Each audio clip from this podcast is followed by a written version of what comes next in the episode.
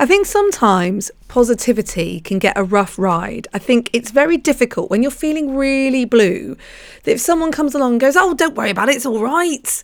You go, Oh, really? Oh, that's just, they're annoying. They're so positive, oh, they're annoying. My words to you are this positivity is never about pasting a smile over the cracks of life as if they aren't there. Positivity is always about knowing that you have the capacity to cope with the cracks of life because you know what? Life has cracks. I was trying to explain to my daughter this last week. We did a bit on emotional intelligence, and I was explaining to her about how feelings, you need to feel them and you need to move through them and all of that. But I said to her, actually, when you have those emotional surges and when you have those times, the stuff that you need to be resilient or positive has two solutions. The first one is how do you cope with it in that moment? So, how do you choose to cope with these things in that moment? Or how do you cope with the anxiety rush, for example? What is it that you do? What techniques and what strategies do you have? Do you breathe? Do you think of something else? What do you do in that moment?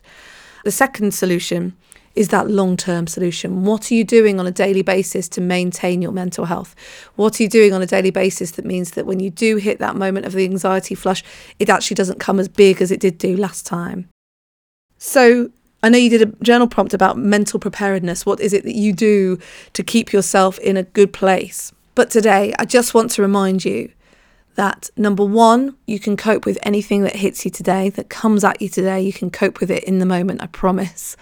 And number two, think about what you're doing today to make sure that you can cope with anything that comes at you in the future too.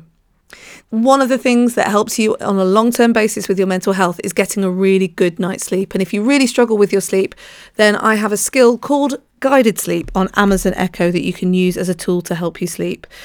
I update it every week. There's plenty on there, audio that literally will just help you to get a good night's sleep. All you have to do is ask your Amazon Echo to open guided sleep. That's open guided sleep. I'll be back tomorrow with another episode of Everyday Positivity. In the meantime, you got this.